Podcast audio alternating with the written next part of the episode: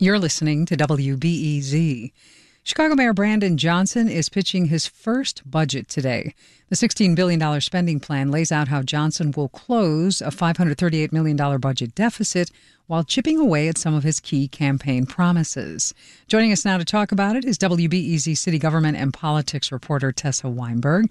And Tessa, this budget proposal is a first big test of what kind of mayor Mayor Johnson is going to be, as opposed to how he campaigned.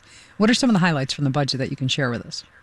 Mm-hmm. Yeah, so Johnson is calling this the people's budget, and he argues he's starting to make good on some of his campaign promises. Here's Johnson during his speech today.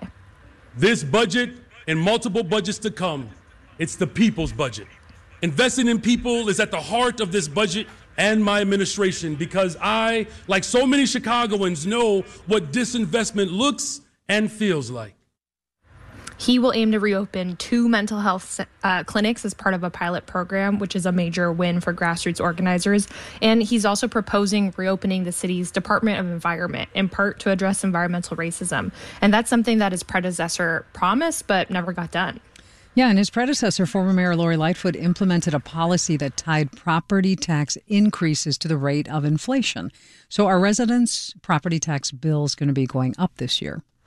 So Johnson is not proposing higher property taxes in this budget he unveiled today, but there are other ways your property taxes, you know, can go up. Chicago Public Schools has the authority to raise property taxes in the city and it is raising its portion in its own budget, which is separate from what the mayor unveiled today. Um, you know, I'd also mentioned that the city does face a budget deficit of over 500 million dollars and excuse me, Johnson says he's found cost savings, there's improved revenue projections, and that a surplus of tax increment financing dollars is going to help close that budget hole.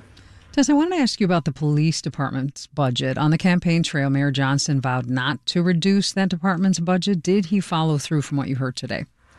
Mm-hmm, yeah, so the police department budget it will be increasing ever so slightly to nearly two billion dollars. Um, it's still by far the largest department budget in the city. It basically will be keeping the department spending flat. Um, Johnson is shuffling positions though within the department um, that could get more officers on the street.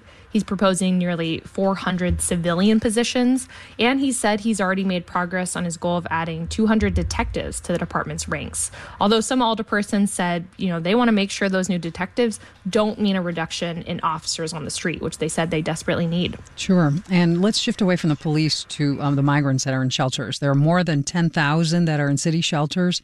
Thousands more living in police stations and O'Hare Midway airports while they wait for a spot. How is Mayor Johnson planning to confront the growing costs to care for these new arrivals? Mm-hmm. He's allocated 150 million in spending on new arrivals expected for next year. Um, the city will have spent hundreds of millions of dollars on supporting migrants through the end of this year alone. One powerful alderperson says, you know, it's hard to know if $150 million will be enough when more buses transporting migrants keep arriving to the city daily. The city's been calling, you know, over and over and over again for help from the federal and state government. Those calls were reiterated today. And Johnson also included more funding for staff in his proposed budget that will ultimately help manage the city's response efforts. Today, of course, was just the mayor's pitch to the city council. What comes next to actually pass this budget?